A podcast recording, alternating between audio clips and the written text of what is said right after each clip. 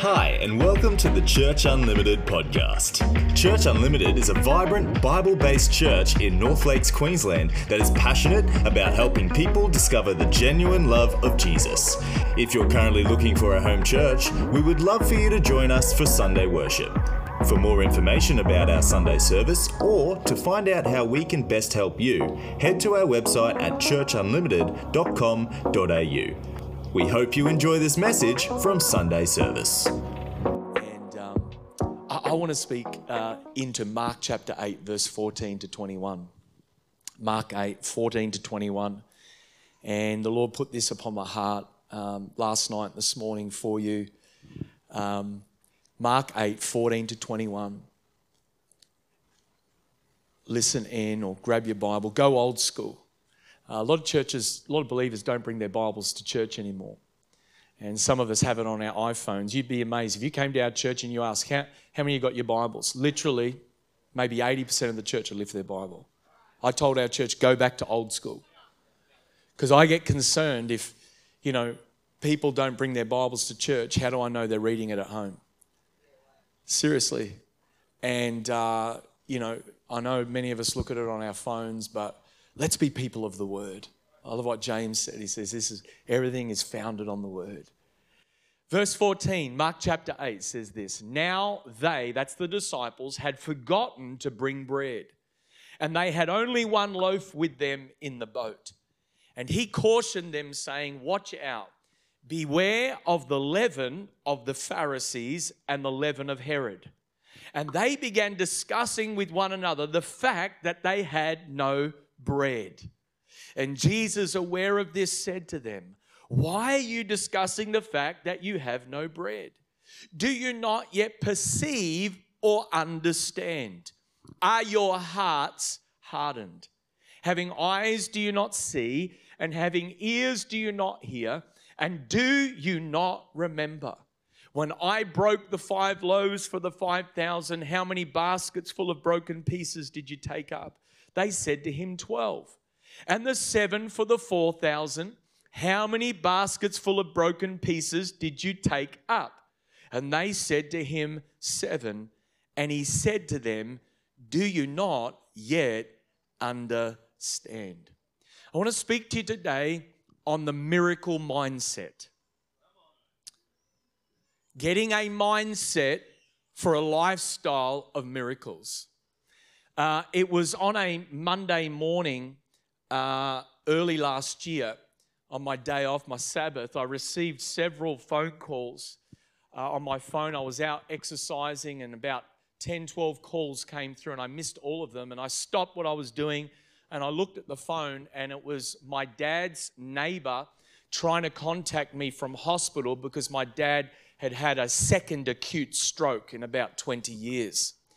And so, um, headed home, went into emergency at the hospital where he was at.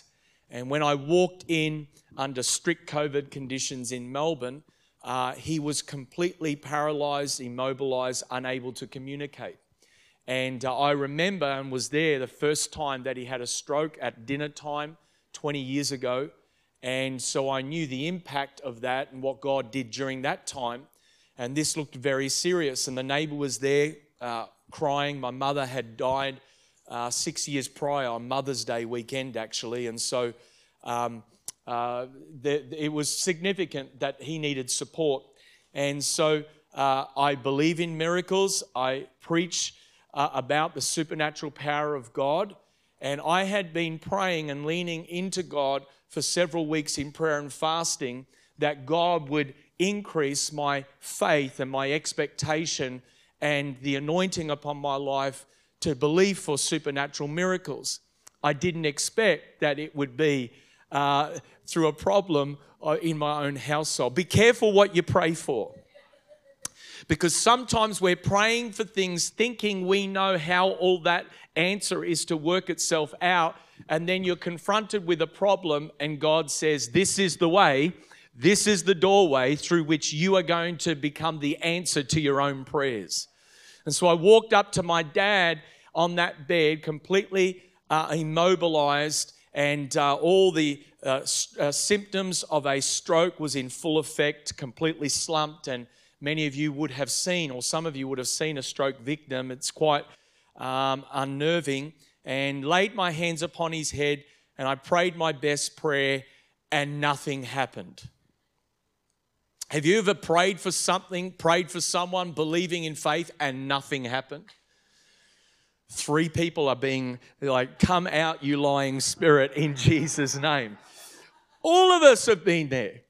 We're praying for something, we're believing for something, and you're full of faith. At least you feel it, and nothing happens. So I pray, nothing happens. And the doctors come in, say, We've got to take him for some more scans, work out what we're going to do. No communication, nothing is happening, paralyzed down one side. And he goes for 30 minutes. And I knew this is not good, this is bad. He had uh, his granddaughter living uh, at home with him. My dad and my parents were raising their granddaughter, my niece, because my sister, for uh, that's another amazing story, but my sister, for over 20 years, was a major underworld figure, criminal, uh, in and out of prison, was a part of a billion dollar ice ring in Melbourne, and uh, had, had, had caused all manner of heartache to my parents. True story. And, um, and so my sister was in and out of prison. My dad's raising his granddaughter, and now he's immobilized with a stroke. I'm thinking, God, if ever we need, it was a time for a miracle, this is it. I'm sitting there, I'm calling my wife, this is bad, this is not good. We've got to start mobilizing intercessors. What are we going to do? Because then we'll have to start looking after my niece and all the complications of that and the processes. And so 30 minutes pass, and the doctors wheel my dad back into the emergency room in the intensive care. And the complete opposite to 30 minutes before. He is now sitting upright on the hospital gurney with the biggest smile on his face. He's waving his paralyzed arm around, going, Check this out, as he walks through. He is completely lucid in his communication and articulate. And the doctors, the white, the, the nurse's face was white. The doctor comes in and he's going, we can't work this out. But during the scan, he sits upright and begins to ask the doctor, How are you today? And they, said, We're bringing in the doctors and the speech pathologists and all the people to check his vital signs because this isn't supposed to be happening. I can't explain it. My dad shot back. I can explain it. It's the power of Jesus.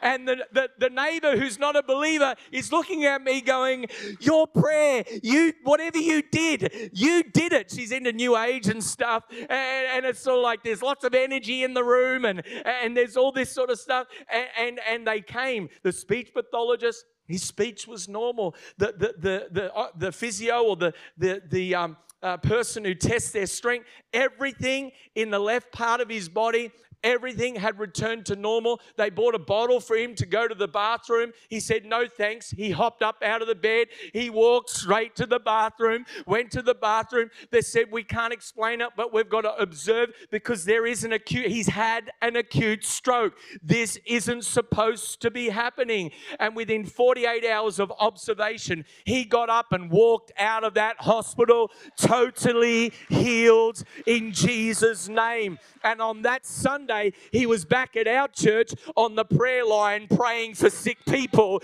to be healed in Jesus' name.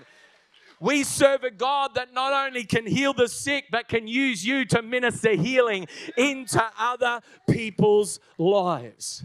One of the challenges in, in modern Christianity is that we've lost sight of the inheritance that belongs to every believer, and that is the lifestyle of miracles. We have a value, a kingdom culture value in our church that says miracles are normal. Now, when you make that statement, that's a confronting statement. And it's an offensive statement to people because most believers in the modern age have never seen a miracle, let alone can come into agreement with that, that truth. And yet, as you look at the life of Jesus, you look at the early church, you see that miracles were not the exception, they were the norm. In Mark chapter 8, we read about a miracle of multiplication. 4,000 people spend three days listening to Jesus teach the word. It's a tragedy, it's a travesty that most modern believers can't handle 30 minutes of teaching and preaching. They're already like, you know, when's this going to end? Let's go out, get our latte, and get on with the rest of our days. There was so much hunger and thirst in this crowd, three days didn't go anywhere. And now there is a need to feed the hungry masses. It's like the original encounter conference, right? And, and, and the disciples come up with seven loaves and three fish. And they go, Jesus, we have a problem. Jesus looks at 4,000 people, seven loaves and three fish, and sees an opportunity for the kingdom of heaven to begin to manifest and break in to people's lives. And it's interesting that it was the compassion in Jesus, not his great hyped up feelings of faith, but the compassion within Jesus that became the catalyst for a miracle. The Bible says in Matthew 14, when Jesus saw the crowd that they were harassed like sheep without a shepherd, he was moved with compassion and he healed their sick. You got to understand when you and I, our hearts are broken by the things that break the heart of God, you become a conduit through which God's miracle working power can minister into other people's lives. Miracles are not the byproduct of us being ambitious for a platform wanting a ministry or wanting approval from other people. Miracles are a byproduct that's motivated by love and compassion for people in need. And Jesus, here in this moment, sees an opportunity where disciples see a problem. You see, the miracle mindset sees solutions where others see problems.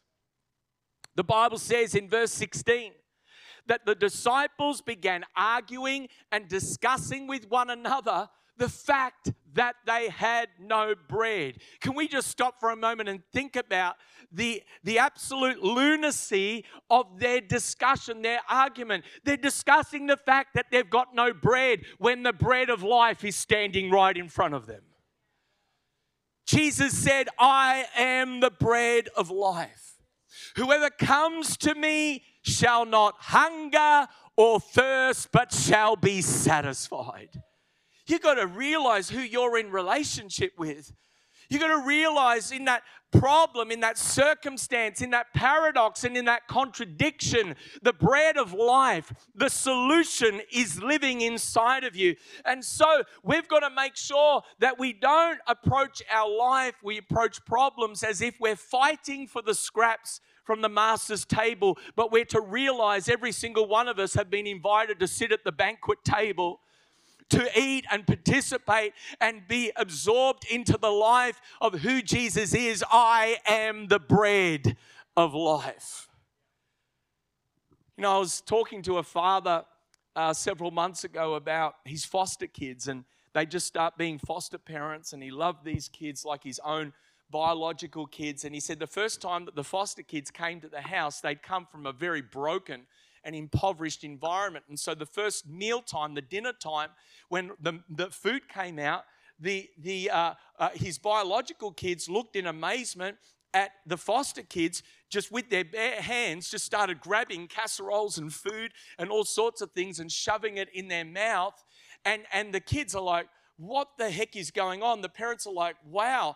And he realized that because they had lived with so much lack and because they'd come from such, such an impoverished background, that they thought, you know, well, you've got to jump in quick and get as much as you can for yourself because it's all going to go very soon. That they had this sort of beggar mentality, this Oliver Twist mentality. And the same thing can happen in our spirits, in our relationship with God. God. An orphan spirit approaches life like a beggar wanting handouts from God because we're approaching life from a lack mindset. I want to say to somebody today, Psalm 23 5, if God can prepare a table for you in the presence of your enemies, He can supply, He can provide, and He can bring breakthrough into your life no matter what paradox or contradiction you may face. And so when you come into a place where your mind is beginning to be renewed to think like God, when you encounter a problem, you now see it as an opportunity for the kingdom of heaven to break into your life. I never see now problems or paradoxes, contradictions as having the final say in my life. I look at it and say, God, whom do you want to be for me right now in this problem? If it's a lack of resource, God, I thank you. You are Jehovah Jireh, my provider. If it's an issue with sickness in someone's body or my body, thank you, oh God. You are the great physician. Whatever, the, if I feel lonely when I'm traveling and ministering and, and feel tired and weary, and I hear those words, Son, I am with you, that's all I need. I see every problem through the filter of how God thinks and how God approaches things, and it changes changes the outcome based upon the mindset you bring to the problem. Is this helping anybody today? You see, the miracle mindset approaches earthly realities from a heavenly, eternal perspective. There's a saying that some of you would have heard oh, that person's so heavenly minded, they're of no earthly use. Ever heard that saying? I think the opposite is true.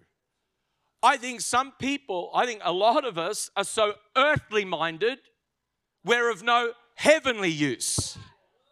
That we're so fixated and bound by temporal, material, fleshy, earthly things that we, we, we are not thinking like God. Isaiah 55 says, For my thoughts aren't your thoughts, and my ways aren't your ways. As high as the heavens are above the earth, so are my thoughts, so are my ways. If your ways are going to become God's ways, His thoughts have got to become your thoughts. He's trying to renew our minds to think like Him. You see, knowing your identity in Christ, which is the most pivotal, important thing after you get saved, is to know who you are in Christ. Knowing who you are in Christ gives you access to heaven's fullness. When you know you're a son or daughter of God and what Jesus has done for you, read through Ephesians 1. Look at all that you have now that you are a child of God. When you start to see yourself as God sees you, you know you have access. You can boldly approach the throne of grace. The Bible says in Romans 8:32, "He who did not spare his own son, how will he not also graciously give us all things?" Now, I want every single person in this room to listen to what I'm about to say because it's a game changing truth. Once God gave you Jesus, you lost every right to begin any thought process with lack.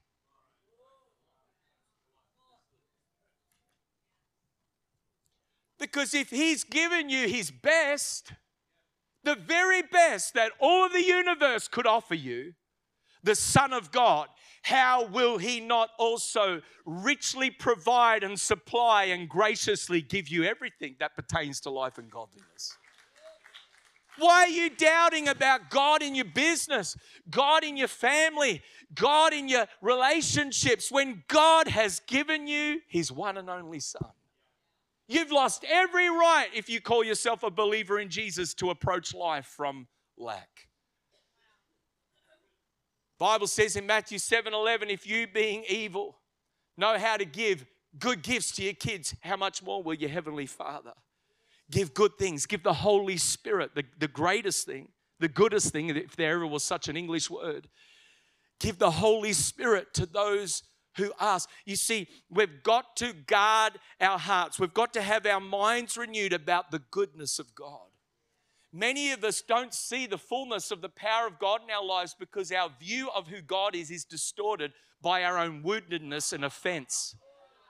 and we're bitter at God because of negative experiences we've had in church or with leaders or with life, and we project onto God and we wonder why heaven's power uh, supply line in our life is shut off. I want to tell you that, that, that God is exceedingly good. He's altogether lovely. He is perfect. You've got to, the enemy wants to distort your image of who God is. The enemy tried to drive a wedge. He did drive a wedge between Adam and Eve. They, their eyes were open. They saw their nakedness. They were ashamed that they hid from God. And yet, if they really knew the nature of who God is, God in His mercy and His love and His grace, they would have run to Him and said, God, we're messed up. We've stuffed up. But God, we know who you are. We know your nature. Would you come and restore and redeem and do something in us, oh God, that reflects your heart? You see, I've had to go through that school of hard knocks to learn that God is a good God and He cares about the littlest details of your life. Many, many years ago, nearly 20 years ago, we planted a church and uh, there was 13 of us in a lounge room. I was given $2,000 by Pastor Alan Davies, and some of you would know him. And he gave me the check and said, Son, sink or swim. And he gave me a kiss on the cheek. I felt really encouraged in the Lord. And uh, we went out and we planted in our lounge room, and the, the Lord began to bless that work. And, and it's amazing. Often, the very thing you're looking at right now as being a problem, as being lack, is the very training ground for you to believe in faith for breakthrough in your life. Every lesson I learned in ministry about believing for supernatural miracles and provision happened in the, the circumstance of lack in my life.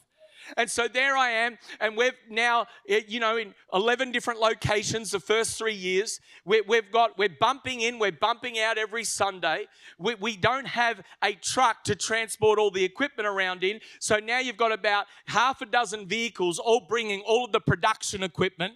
Even one Sunday, the dude, um, sort of, you know, uh, who was bringing the fold back, the big fold back, uh, his car broke down. So he got on the train and he brought the fold back on the train to church True story. And so the natives are restless. They're looking at the pastor going, Pastor, you've got to resolve this issue because we can't keep this up. So I'm there. We had no money. I mean, you know, $10,000 to us was like a million dollars. It was like we, we, we were just making ends meet to get through our hire. I was on, I don't know, something like $30,000 salary for the year. And even that was a step of faith in Jesus' name. And, and so we needed $10,000 to buy a, a used second-hand truck that was ready on its way to be with Jesus to transport the equipment around in, right? So I'm on my face in my office and I'm seeking God. God, we need $10,000. And I'm operating like an orphan spirit. I'm begging. I'm like this, desperately, oh, weeping, gnashing of teeth. And Jesus, like, sit up, son, and get yourself together. Do you ever have God speak to you like that? Come on, straighten up, get yourself together. Do you realize who you're talking to? And, and, and, he, and he begins to speak to me, and he says this word as I became still and just quiet. He said, By this time tomorrow, you'll have the money in your hand. I looked at the time, it was nearly five o'clock, and I'm sitting there waiting, going, Look, you just need to understand there was no conceivable way in the natural that was going to happen. No one had suggested anything. We didn't know any money was coming in, nothing. Been to the church many times to raise money for other things just to scrape through. We couldn't go back again. There was nothing. And then I waited on the next word. And he said, I want you to go book a meeting with this particular man. I'd never met him before. I didn't know whether he knew me or I knew him. I didn't know him. I want you to book an appointment with him tomorrow. And I want you to go build a relationship with him. Let me take care of the rest. So I contact this man's business I asked for an appointment with him. They set the appointment the next day at four o'clock, one hour before the deadline that God said by this time tomorrow. I turn up, I'm in the car, I'm prophesying in Jesus' name.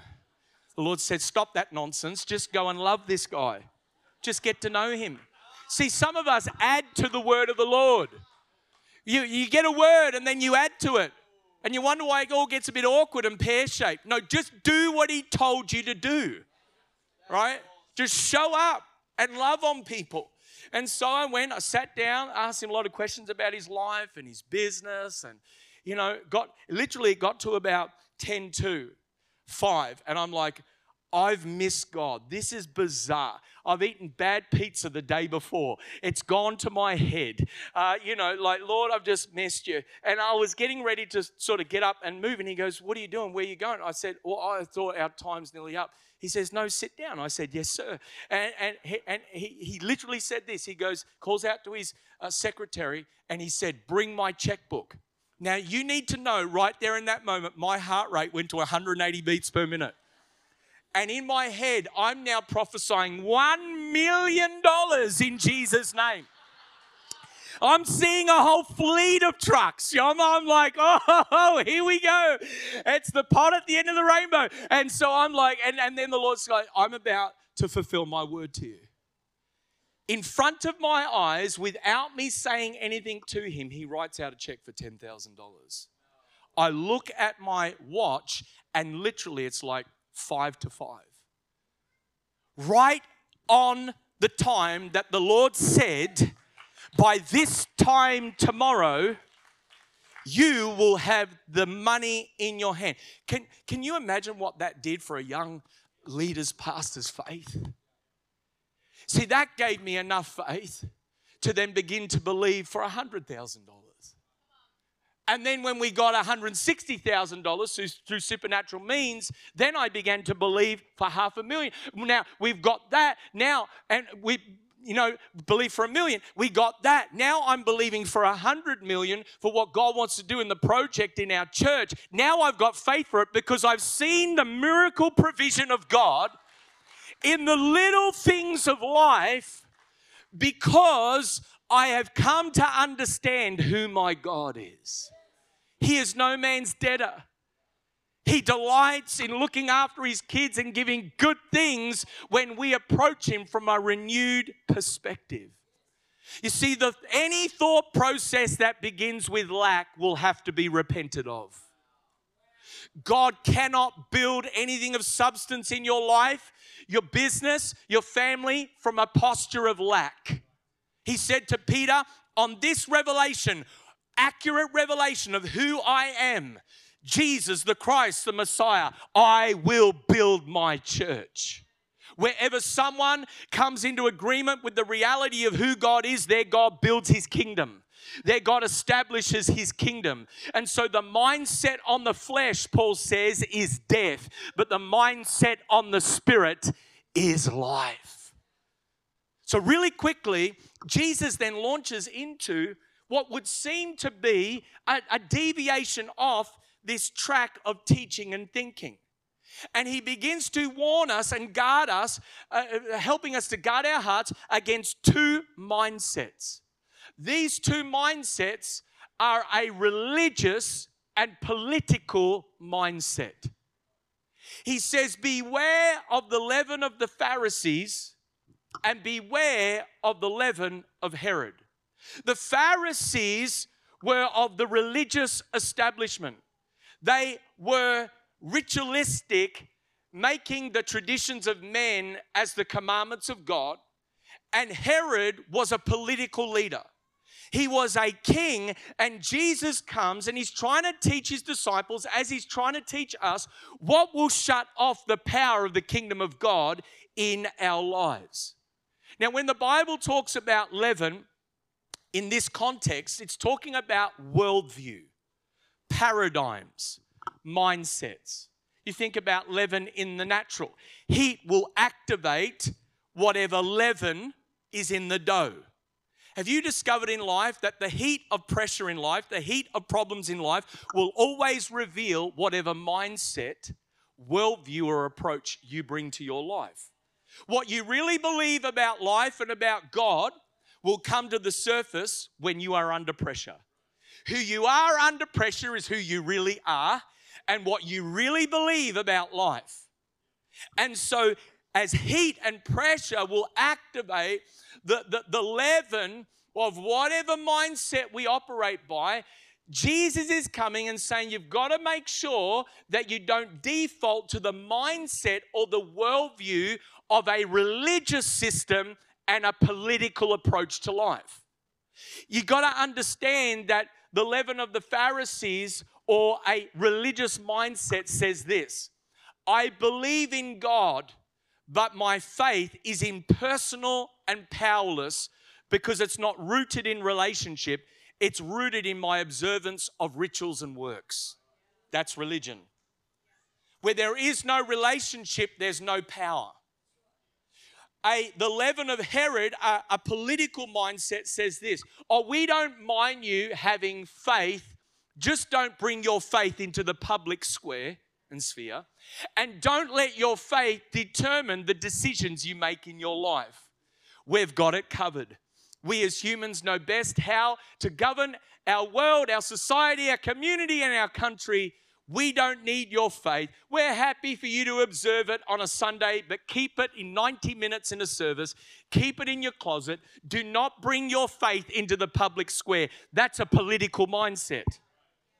And Jesus is saying you got to guard against a religious approach to life and a political approach to life because if you don't, you can't have access to the fullness of the power of the kingdom of God in your life. The common denominator between a political and a religious mindset is the fear of man. The fear of man. The Pharisees wouldn't answer Jesus' question lest the crowd turn on them and the Pharisees look bad. So, because of the fear of man, they didn't answer the question. Pilate, political leader, crucified the Son of God without any evidence, lest the crowd go and complain to Caesar that Pilate had kept the King of Jews alive. What was it all motivated by? The fear of man. You know what fear does? It attracts into your life whatever information is needed to legitimize its existence. Fear draws and fear attracts, and the fear of man can't access the power of God because it doesn't believe Jesus is enough. It believes that somehow we've got the answer, and what are people going to say, and how is this going to look? And the Bible says in Romans 14, whatever doesn't proceed from faith is sin. We had a lady by the name of Evelyn who was a medical doctor, is a medical doctor in our church, and her kids had been wanting her to get saved for many years, and she was uh, basically a confessing atheist and, and was very much sort of gripped by a scientific worldview of life, which, by the way, is not incompatible with being a person of faith. And uh, but for her, she just was so skeptical, and uh, and uh, and she was invited by her kids to come to church for many years, but one uh, season of her life, she actually was diagnosed with um, significant cancerous tumors. She had a tumor in her neck the size of a golf ball and a tumor on her shoulder. And the Sunday that we're preaching at one of our locations, she happened to be there. It's amazing how people will reject God, but then when they're desperate, they actually start to get open to God. This is why you've got to be consistent in people's lives and not disconnect at the first sign of rejection. You've actually got to go the journey with people because you don't know what's going to happen in their lives. And you're often the very people they'll reach out to. My, my son's former uh, soccer coach uh, reached out to me, not a believer, reached out to me to tell me that they found his brother in Manchester, United Kingdom. First, he went missing, and then they found him three days later in a river in Manchester.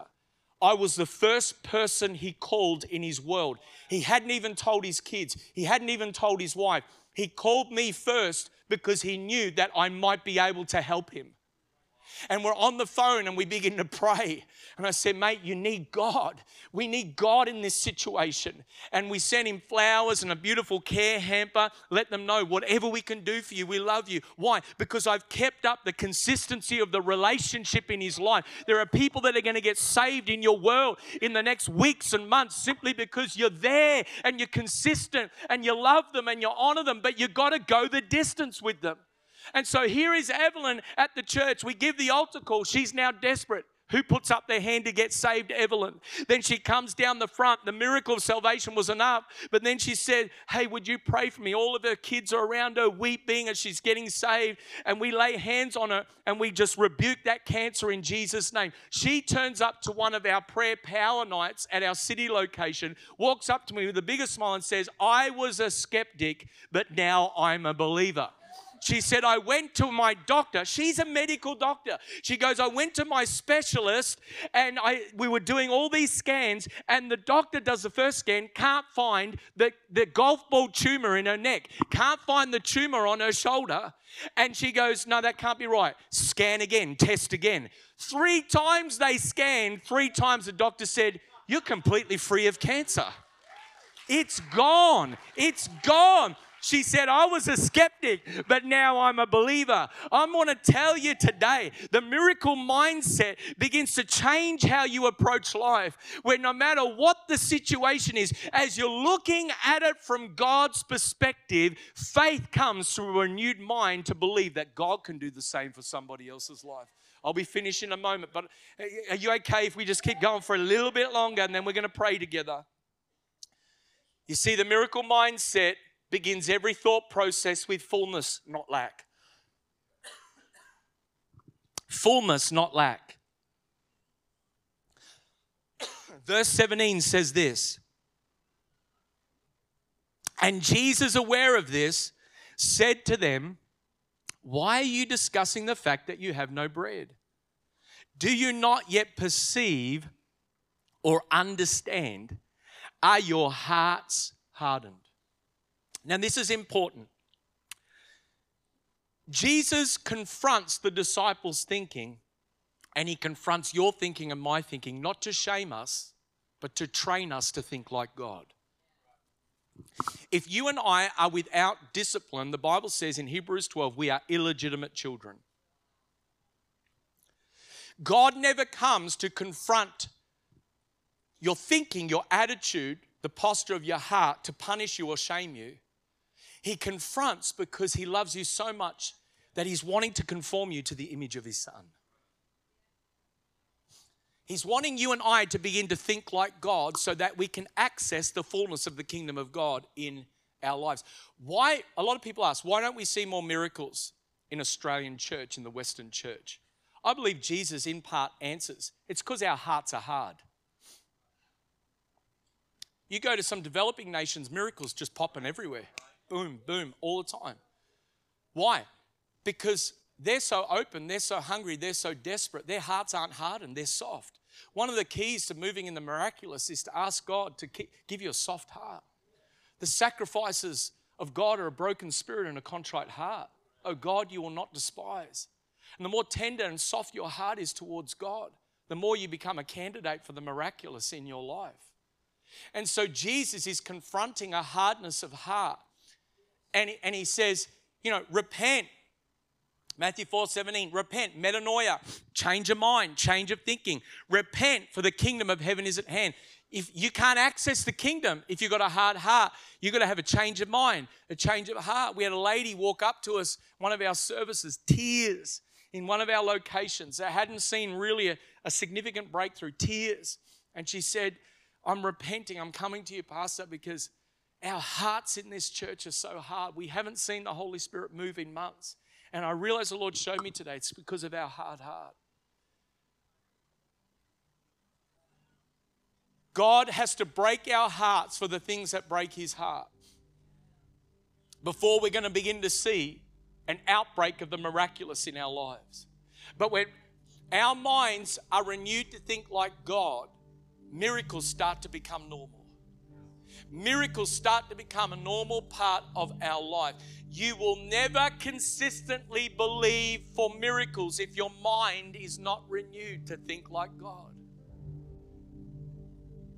You see, the miracle mindset believes God can do more with little than we can do with much. The miracle mindset believes seven loaves, two fish Five loaves, three fish. In fact, stay with me just for one more minute. The Bible says in verse 19, when I broke the five loaves for the 5,000, how many baskets full of pieces did you take up? They said to him, 12. And the seven for the 4,000, how many baskets full of broken pieces did you take up? And they said to him, Seven. And he said to them, Do you not yet understand? Stay with me, listen to this. When Jesus fed the most people, he started with the least amount of food. but he ended up with the most leftovers. In other words, starting with more is not an advantage in the kingdom of God. Many of us are like, well, I don't have that, and I don't have that, and I don't have this. And God says, no, no, you don't understand. Would you just bring your five loaves and your three fish? Would you just bring what is in your hand? Because little is much. Little turns into much when you take it out of your hands and you put it into God's hands. And today you're here in this room and you're like, Lord, I don't have much. I've only got little. And the Lord says, Put it into my hands. I'll take your five loaves, your three fish, I'll multiply it, I'll use it to transform someone's life, to change the trajectory of your family line, to move in your life, your business in, in a powerful way. We had a, a, a lady in our church, she hopped into an Uber car and requested to be taken to a, a medical doctor she had a walking stick, all sorts of issues, walked with a limp. The Uber driver, driver happened to be a member of our church. Very dangerous thing to hop in an Uber car with someone from our church. And she said, Hey, I need to go to the doctors and for a checkup. And, and the driver says, uh, what's wrong? And she's telling all about her conditions, can't walk, haven't been able to walk for a decade, injury, this or that. He said, You ought to get down to Numa Church. She's like, What's Numa Church? He said, It's the church I go to. That tonight they've got a prayer meeting and uh, people are getting healed. You ought to get down there. And she goes, All right, drive me around there now before we go to the doctor. Drives the, this precious lady over to the church. She walks in, right, with a walking stick. Our people see her, they descend on her, right? It's like seagulls with fish and chips, right? Just descend. So God, can do something with this. So they descend on her, start praying, anoint her with oil. She had no choice, right? Anoint her with oil, praying in Jesus' name. She goes, I feel my leg heating up I feel my leg heating up. Literally, I saw we got, uh, I think we've got some footage where she throws the walking stick away and she begins to walk normally across the carpet of the thing. Right? She's not even saved yet. She hasn't prayed the sinner's prayer. She's just hungry. She's open. She turns up on the Sunday with her boyfriend, her partner. Both of them give their hearts to Jesus in the service. So she gets healed, then she comes back, gets saved. That Sunday afternoon, you got to understand, she was hobbling like this, right, for a decade. That Sunday afternoon, Kai and I, after the service, are going across busy Bridge, Bridge Road in Melbourne, downtown Melbourne, going to get some lunch. Who's bounding down, running down Bridge Road in their new athletic outfit, right? But this girl, and she's smiling and she says, See you at church tonight, Pastor. And right there, you realize, God, if only we would begin to approach our lives like you think, like uh, with a renewed mindset. What could you do for an entire city, an entire region, let alone for sick, broken individuals that desperately are searching and looking? for love and hope and life. I want to invite you to stand to your feet today.